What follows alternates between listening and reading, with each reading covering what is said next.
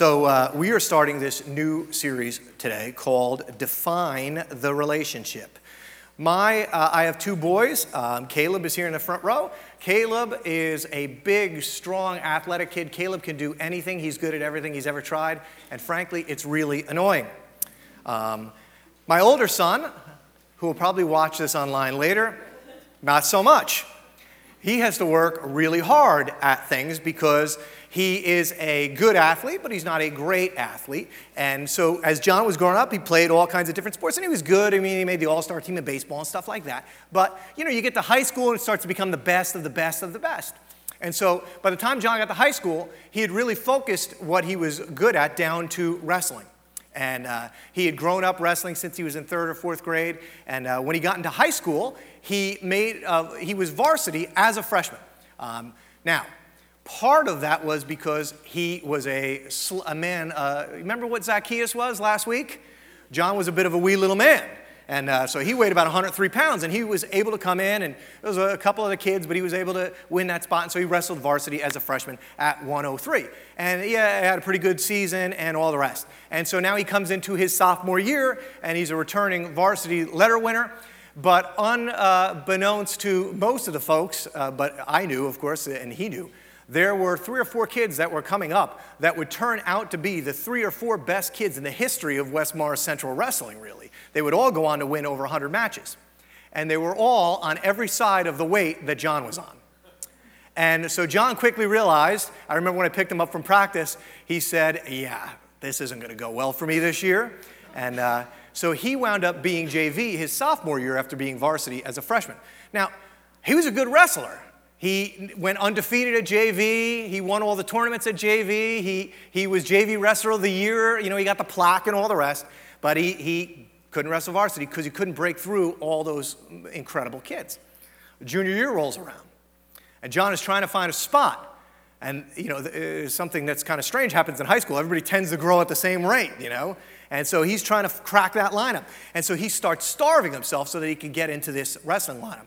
And he starves himself down enough that he's actually able to wrestle enough, about half the time varsity junior year, and uh, he letters again as a junior. But now he's coming into his senior year, and uh, he has been very focused on wrestling, and he, he, he did everything he could to get in that lineup. And part of that was he cut his weight down to 126 pounds. And John was not so small as a senior that he should, should have been at 126 pounds. Uh, I never saw a more miserable kid he would, it would be, you know, warm, it'd be hot, and he'd be shivering. He would come home from school and he would just fall asleep, you know, standing up because he cut so much weight um, to try to get down to that spot. But he got a spot, and he's wrestling varsity as a senior. And in the second or third match of the year, uh, early in the season, we were wrestling Mendham uh, High School. Uh, we went to West Morris, a far superior high school. And uh, so, as the, you know, Mendham is the big wrestling match every year, you know, Mendham West Morris. And John was wrestling, and uh, the kid, not intentionally, but illegally, wound up grabbing John by both arms and r- reached around in front and tripped him forward. And John and the kid both came down on John's head. And John was out, like unconscious on the mat. And they didn't realize it, so they kept wrestling, and finally they stopped. And you know, John came to, and then they stopped the match because obviously he had been knocked out, and he freaked out because he wanted to wrestle. This was his whole senior year. He'd been building up for this since fourth grade. You know, don't stop the match. I, I, I want to wrestle. They stopped the match. came to find out John had a very serious concussion. He actually spent a week in our basement because they didn't want him in light. Um, he wasn't able to go to school for a week. And uh, to make a long story short, his senior wrestling season was gone. And it was very disappointing for him. So why do I tell you that? I tell you that because as a sophomore, he decided he was going to try to pole vault because somebody said, well, if you wrestle, you should pole vault. They, they, do well. And he was a freak pole vaulter. It was crazy how good he was at pole vaulting. And so, as a, as a junior, after only pole vaulting for one year uh, and not pole vaulting off season or anything because he wrestled, he wound up going to the Meet of Champions. It's the highest meet, track meet you can go to in the state of New Jersey. And uh, he comes into his senior year and he's ranked top 10 in the state. And we're getting, you know, he's getting calls from colleges. Lafayette, the coach is coming out to talk to him and all the rest. And so, as much as he was di- disappointed by what happened in wrestling, that was very difficult for him and for, for me, we knew, you know, don't worry about it because really you're good at this pole vaulting thing. goes through, wins all the meets, does all this. Well, it comes down to the second to last meet of the year, his high school year, and it's the state meet, and the top three kids in each, there's two, a few state meets, top three kids go to the meet of champions again. Well, John was favored to win by a lot. And so uh, Joan was busy, and she said, Should I go? I said, Don't bother going. I mean, it's not even going to be close. I mean, he's just going to skip right through this. And I even thought about not going, but I decided to go, drove down to South Plainfield. And uh, he's waiting to come in. You know, in pole vaulting, you get to come in at whatever height you want to come in at. And so John chooses to come in at 12 feet, and he had cleared 12 feet a million times. It was not much of an effort for him to clear 12 feet. And so finally it gets to 12 feet, and John comes in, and you're allowed three shots. Well, first shot, John misses at 12 feet. So I'm going, hmm, that's not good. And uh, so he goes back, and you know, he takes a couple minutes, and then he takes his second attempt, and he misses again at 12 feet. And all of a sudden, you could just see the pressure of the whole world go right on to his, all of the years, fourth. I mean, I've played, I put a baseball mitt on that kid when he was in his, his crib. I've thrown a ball to him every, every day that he could catch one. And all of that came hurtling back onto me and him at that moment as I stood on the sides outside of the gate and watched him get ready to take his third attempt. And uh, he ran down and he planted his pole and he knocked the bar off again. And instantly, everything that we had done from the time he was a little boy was over. He, I would never see my son compete athletically ever again. Um, he would never get to do a sport ever again. It just ended like that. Um, and he came over and uh, he cried and I cried. And now this is going to sound really stupid, okay? But this was really meaningful to me at the time. And uh, I got in the car to drive home. And I was never so mad because, see, after he missed the second one, I started praying. God, please don't, don't do this. Not, not, not after all that he's been through. Not after what he did for wrestling. I mean, he used to drive himself an hour each way to pole vaulting lessons and pay for them himself. And I'm going, please don't do this, God. Please let him just, all he's going to do is just do his average and he'll be fine. Please, God. And he missed. I got in the car and I was driving home and I, I let, I got to be honest with you, I let God have it. I mean, I, I started recounting all the things I've done for him. Like, God, do you understand what I, I've given you my whole life? Like, God, I quit my job. You know, my family, I rearranged what my family's dreams and goals were. I, this is what, and this is, this is what I get.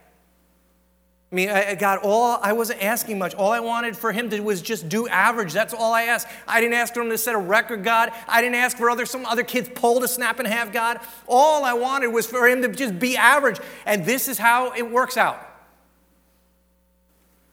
I was, I was the most mad and disappointed I've ever been. I know it sounds stupid, okay? And in hindsight, it is stupid. But at that moment, my disappointment in God was very, very real because I thought I understood how the relationship worked. I did for him and he did for me. That's the way it works. Have you ever felt that way? Wait, where you're like, God, I don't get it. Like, I do so much for you, God. But, and the cry usually starts, but my, but my kids. Or, God, God I've, I've tried so hard. I go to church, I give my money, I go on mission trips, but my marriage. And God, I've been praying and, and I, I, I've been trying so hard and, and my job. God, that phone call from the doctor. Why don't you come through for me? I mean, I've done everything he asked me to do. I was so disappointed in God that day. And maybe you have had that drive home. I don't know if it was, maybe for you it was from an office or from a courtroom or from a school test or from a doctor's visit, but maybe you've tasted that disappointment. And if you have, and I have, what you experienced and felt is what we're going to be talking about and sharing with each other and being honest with each other over the, the next few weeks. And that's it. This is, this is it. We didn't understand the relationship we were called to with God. We got it wrong. Now, I'm so serious about these talks that we've incorporated this into all of our church. Steve is going to be going through this with your high schoolers uh, over the next bunch of weeks. Most of our small groups are going to be going through this material over the next bunch of weeks.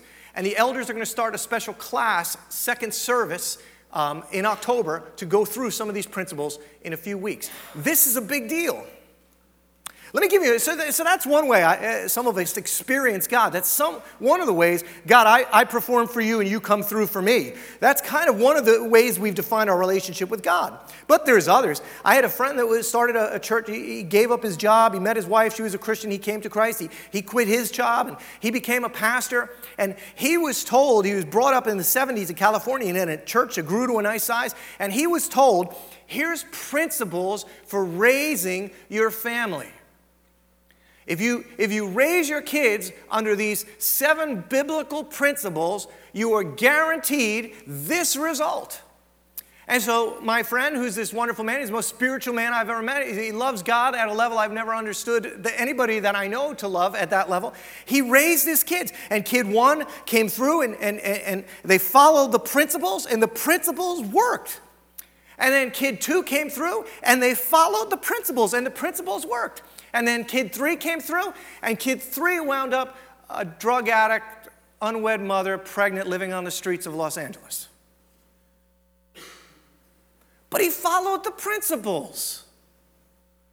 And he said to me one day, he said, the, the biggest thing, uh, the biggest lie that was perpetuated to me about the relationship that we're called to have with God is that if you do A and you do B, you're guaranteed to get C. And that was never the way the relationship was created to be. We see this relationship defined lots of times for us in our upper middle class communities. We love the books on three principles for godly success in the workplace. We follow these four biblical principles for financial freedom. Now, none of these things are wrong. All of these things have some truth to them, right? But they're just slightly off. They're not as important. They're, not the way that the, the relationship should be governed. There's a sign on 206 that, that kind of sums this up out in Newton. I don't know if you guys ever drive out that way. There's a big picture and it's got a Bible on it. It says, Confused, read the owner's manual. Right? And so my friend Gary read the owner's manual. He followed the rules, but it didn't work out. This posture, this one I'm talking about now, defines the relationship by saying that God is essentially a watchmaker. He made the watch, He wound it up, and now He's left. But He left you the instructions, so as long as you follow the instructions, you don't really need God. Just follow the principles, and you'll succeed. Perhaps you thought the relationship worked in a third kind of way. Maybe you were taught along the journey that here's the deal God's highest desire for you, his number one goal for you, is your happiness, a pain free life, a worry free life. Your favorite verse, you have it, you know, cross stitched on your pillow on your couch is, you know, that God came, Jesus came to give me life and to give it to me abundantly. Thus, God's primary, and I've had people use that verse to justify all kinds of things all kinds of sin. Well, God wants me to be happy. So clearly, He doesn't want me to stay in this marriage. You've come to believe God's primary purpose is to bless you, to give you the desires of your heart. And yet, it, it, when you don't get those desires of your heart, when you start to look around, you go, you know what, my house isn't as big as I want it to be. And I've been asking God about that. And you know what, my wife isn't as pretty as I want her to be. And my husband, he's not as attentive as I want him to be. And my kids are not performing the way I thought that they should. And I've been asking God and I've been praying Him to enlarge my influences and make my circles and my fields bigger. But He just doesn't seem to be interested. I mean, shouldn't, as a follower of God, shouldn't you know, I'm told on TV, the religious channels told me that if I believe that I should get a promotion. If I just believe I should get a grade or a girl or a job. I mean, I prayed about this stuff, and I'm, yet I'm just still getting by. God, doesn't God want me to be happy? And there's another way that we relate to God, and this one's dangerous for us because our church, in many ways, is a missional force for God.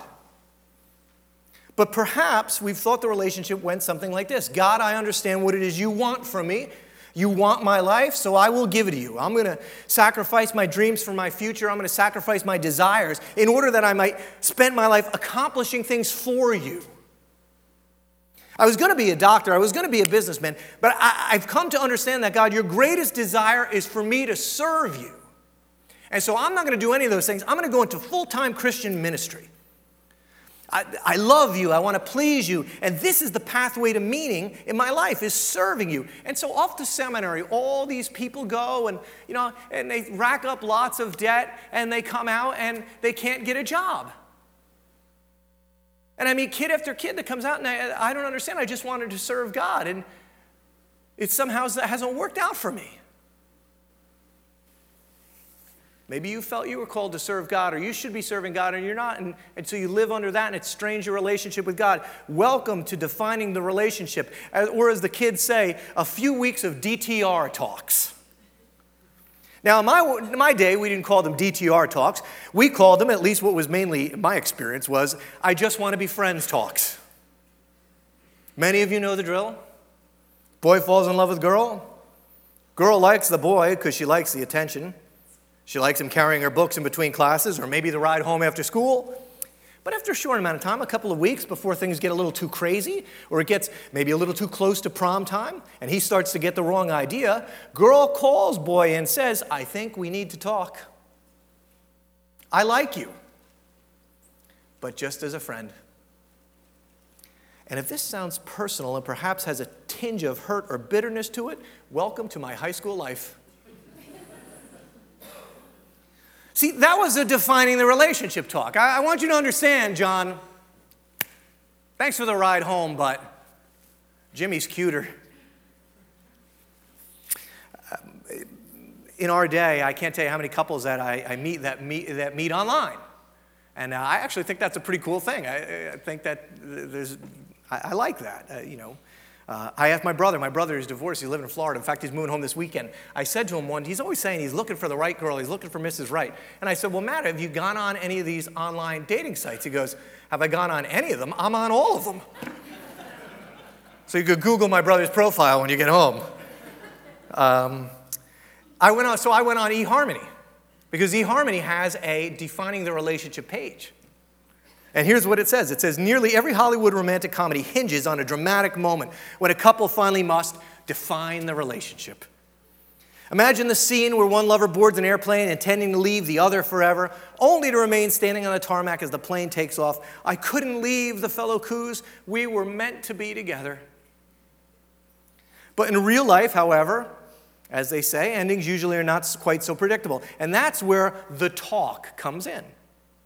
The define the relationship discussion involves, these are interesting questions. The define the relationship discussion involves questions such as Are we, quote, just friends? This is what we're going to be asking about our relationship with God over the coming weeks. Or are we more than that? Are we dating exclusively? Or is our relationship just, just casual? What exactly is the level of commitment you have to me? See, having this, according to eHarmony, having this kind of discussion can seem risky because we don't want to appear pushy and scare off the other person. But if you've begun to feel strongly about the individual you're dating, asking if he or she shares your feelings can be a frightening moment of truth. And I think that's what you're going to experience over the next couple weeks as we start to ask these questions because they can become frightening moments of truth. So, at church and in your small groups, we're going to have DTR talks. Just what kind of relationship are we in with this God? Much of what I'm talking about has been brilliantly outlined by a guy named Skye Jethani in his book called With. Specifically, that book called With is what many of our small groups are going to be working through this fall. Why is the book called With? Because while we've adopted all kinds of postures regarding our relationship with God, four specifically that I already outlined for you, Dino put them up. There's four of them uh, that we tend to live, in a sense, uh, under. Let me explain. Most of us have experiences in life in relationship to one of these four different postures. Uh, I've had relationships with God in my life based on all four of them at different paths at different times in my life. For example, that afternoon when I was driving home from John's track meet, when I was disappointed, when I was just sitting in my car and I'm wrestling with God and I'm calling Him out God, I don't get it. I've given you everything. All I do is serve you, and this is how you reward me? What did I ask for, God? Was it all that much? What I wanted my kid to do was average. And despite all I do for you, everything I've given up for you, all of the time and the sacrifice, God, you didn't come through for me. Now, that's embarrassing for me to admit to you as your pastor. But in that moment, my posture with God was not a relationship defined by life with God. Instead, it was defined by Jethani in this way life under God. I believe my relationship with God at that moment was a cause and effect relationship. I understand what God wants of me. I work really hard to do it. I perform and be a good boy. I stay within the boundaries of what He approves of, and then He comes through for me. This is life under God. We obey His commands, He blesses our lives, or our families, or our nations. Now, there are elements of that that are certainly true.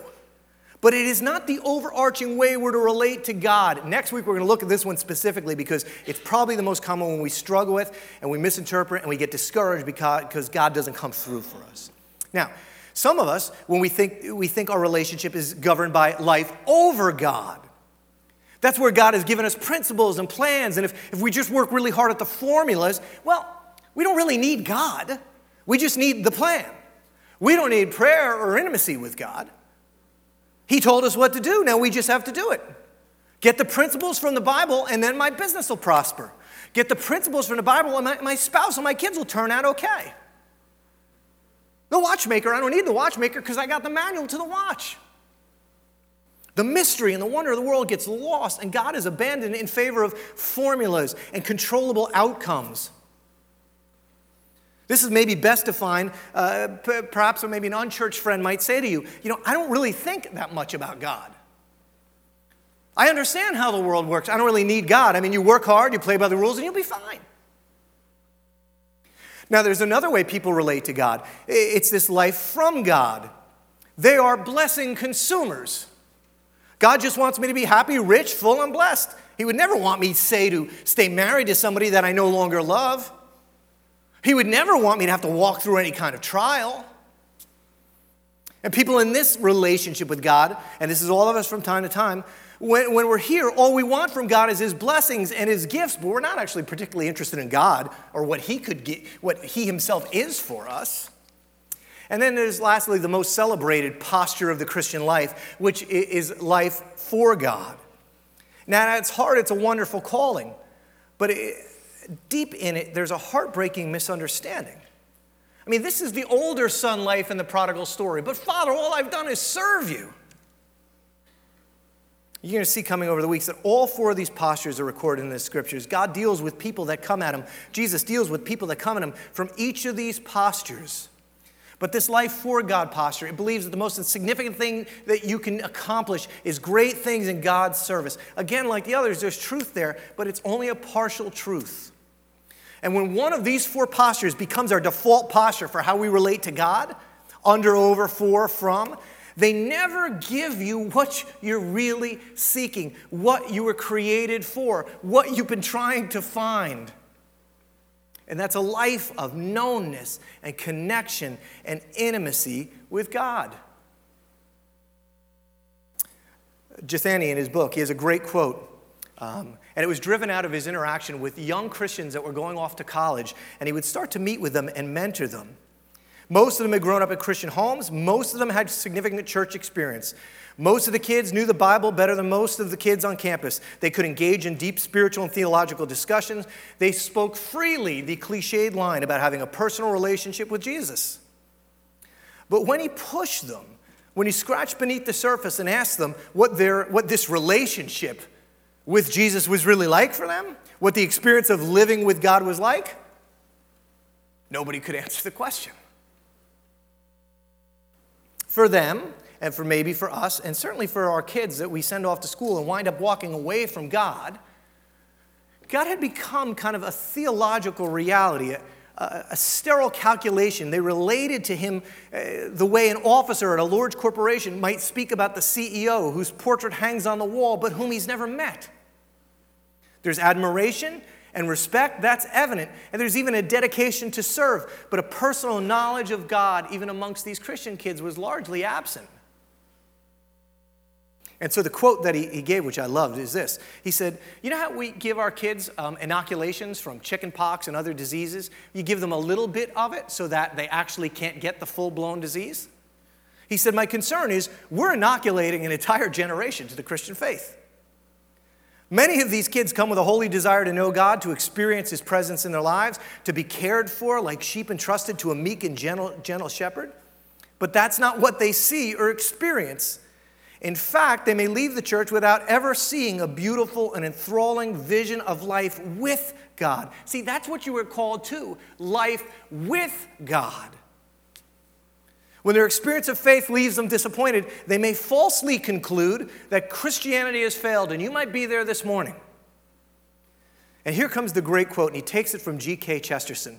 Chester, Chesterton. Check this out. The Christian ideal has not been tried and found wanting, it has been found difficult and left untried. Because we embrace all these other formulaic approaches to God.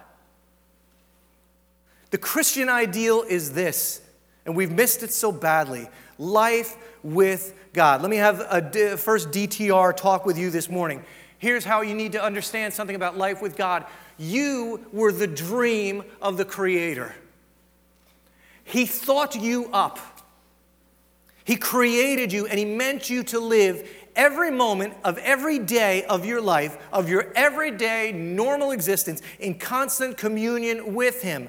Not living for Him or from Him or under Him or over Him, but with Him.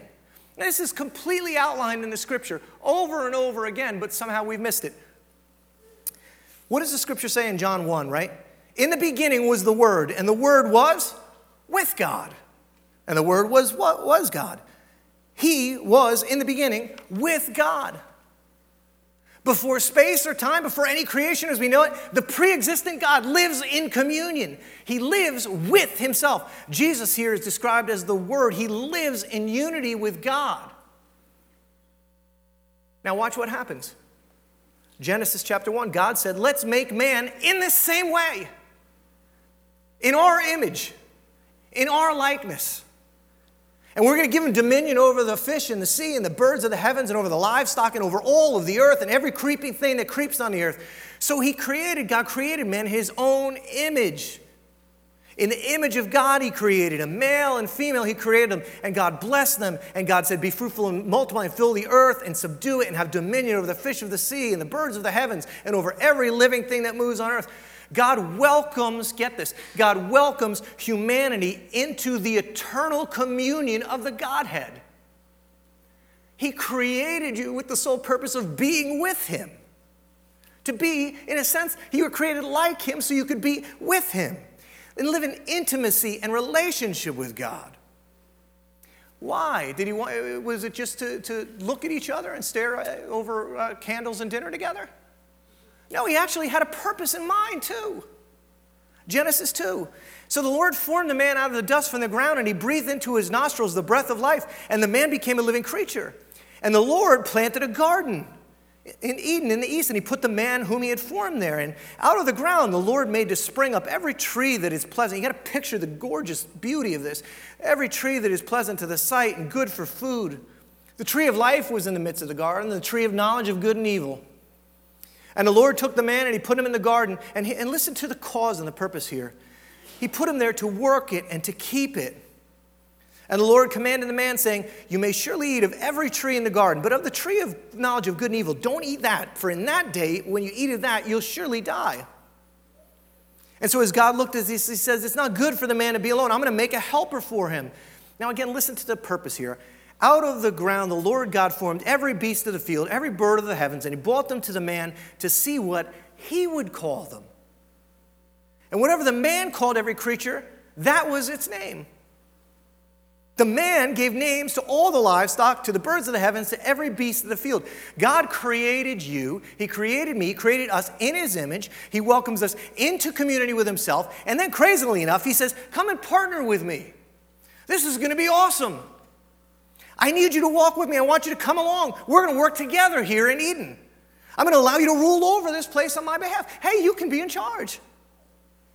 This is what you were created for life with God, pursuing work, not, not for God, but working with God, extending His reign and His purpose to every corner of the earth. And I have news for you. When you go to heaven, you're not going to float on a cloud and play a harp. Do you know what's going to happen in heaven? Let's go to the last book of the Bible, Revelation. And I saw the holy city, New Jerusalem, coming down out of heaven from God. And I heard a loud voice from the throne saying, Behold, the dwelling place of God is with man, everything that was stolen from you is coming back. He will dwell with them. They'll be his people, and God himself will be with them again as their God. That's our story. That's what you were created to be. That's what you're looking for, and you don't even know it. One day, God will dwell again with his people, but right now, you and I experience pieces of it. We haven't experienced in its fullness yet. But the reality we find in the world we live in is something quite different than what was going on in the garden and what will happen in, in, Revelation. We live in a world that is kind of a broken place, that is a fallen place. We live somewhere east of Eden. See, here's what happened in Genesis 3. The serpent comes along, this force of evil, and he says, Did God actually say you shall not eat any of the, of the tree in the garden? You, you shall not eat of any tree in the garden? And the woman said to the serpent, We can eat of the fruit of the trees in the garden. But God said, You shall not eat of the fruit of the tree that is in the midst of the garden, neither shall you touch it, lest you die. But the serpent said to the woman, You're not going to die. It's just that God knows when you eat of it, your eyes will be opened and you'll be like God. You'll know good and evil. So when the woman saw that the tree was good for food and it was a delight to the eyes and the tree was to be desired to make one wise, she took of its fruit and ate and she gave some to her husband who was with her and he ate. Why did they eat the fruit of a tree prohibited by God? It wasn't because they were hungry. It wasn't because it looked good. It was the same reason that you and I do what we do. We're tempted, they were tempted, we're tempted to choose to be like God. They no longer were satisfied with life with God. See, a life with God means I'm with Him. He's, he's in control, but I'm, He has me with Him. I'm walking with Him. I don't like that. I'm not really in charge there. So, what I'm going to do is pursue a life where I can control God or at least be equal to God. And so they ate. The scripture says in, in 3 uh, the eyes of them were open. They knew they were naked. They sewed fig leaves together. They made themselves loincloths. And they heard the sound of the Lord God walking in the garden in the cool of the day. Do you think they heard the sound of the Lord God walking in the cool of the garden before? Yes.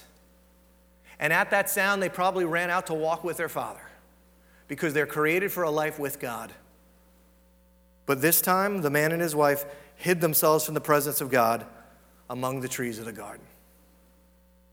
And life outside of the garden and before the New Jerusalem is a scary place.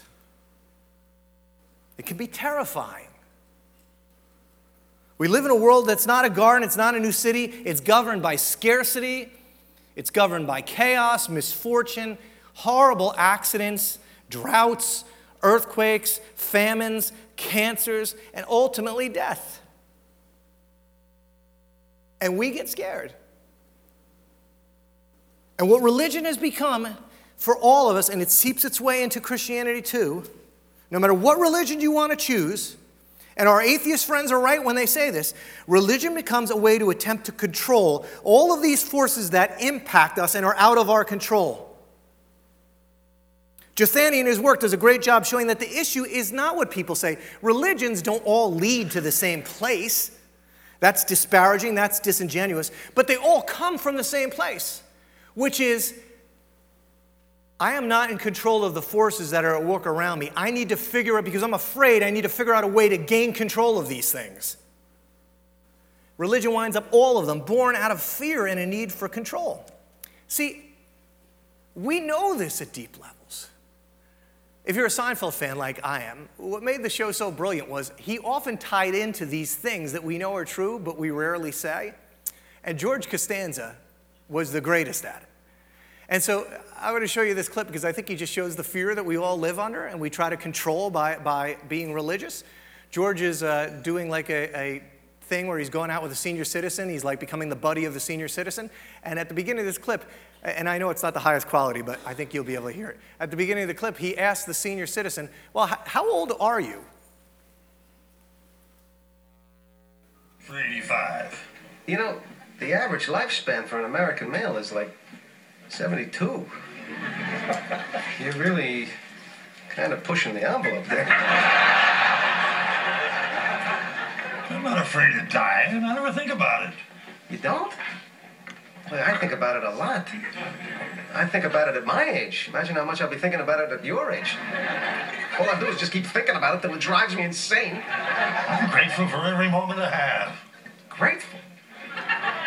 How can you be grateful when you're so close to the end? When you know that any second, poof, bam, oh, it could all be over. You're not stupid. You can read the handwriting on the wall. It's a matter of simple arithmetic, for God's sake.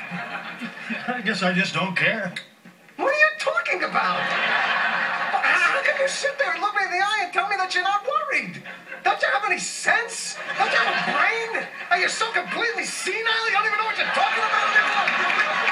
Wait, wait, wait a second. Where are you going? Life's too short to waste on you. Get out of my way.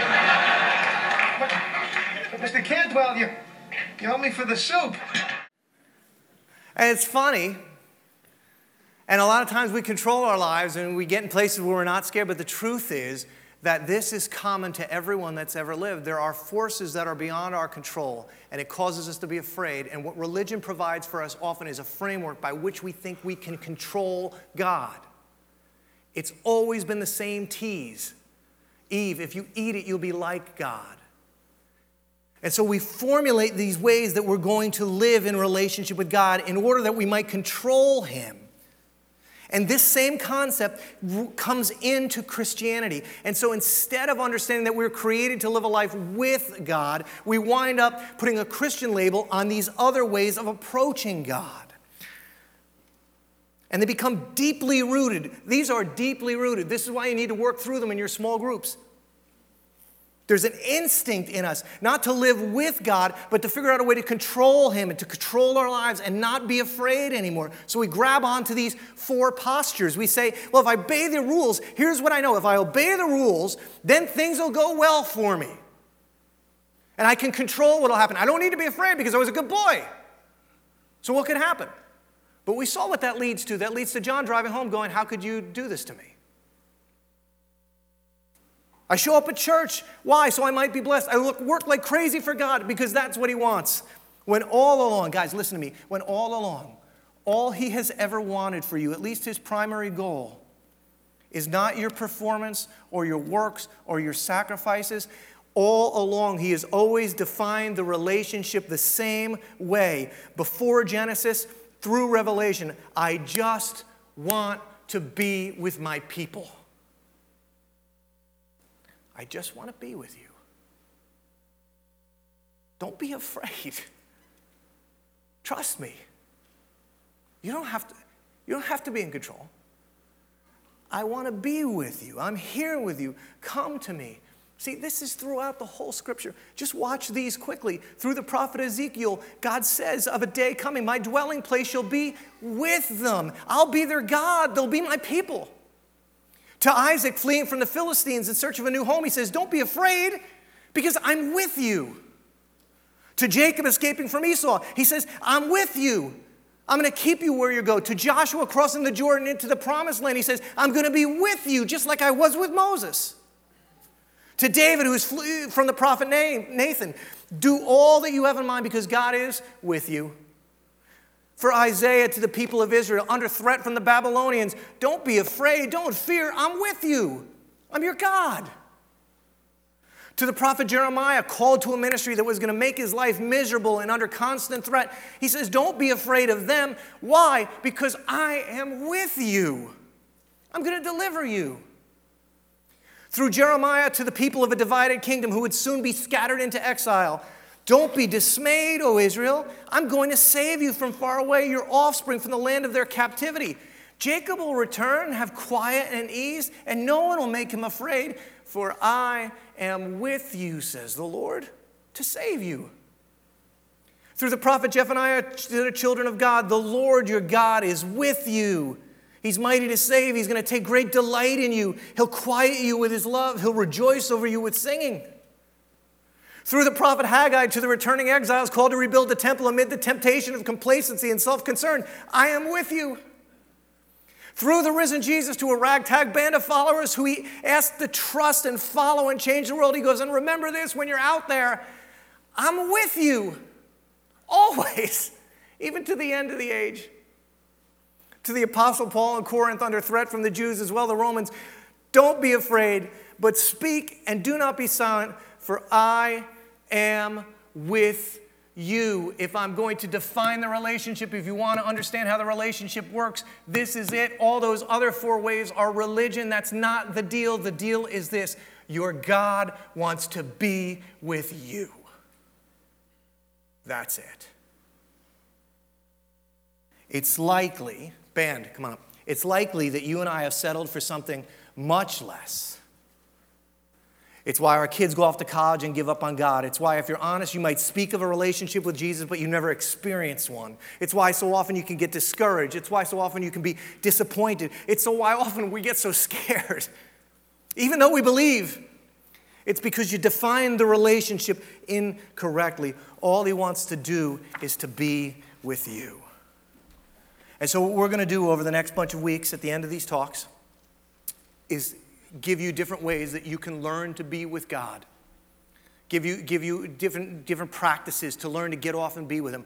But I'm going to conclude today with just one thought that you're going to have to wrestle with. If you want to do this, if you want to experience life the way you're created to be, if you want to stop living under all those false ways of thinking about God, here's the number one thing you've got to do you have to create some time and space in your life for God.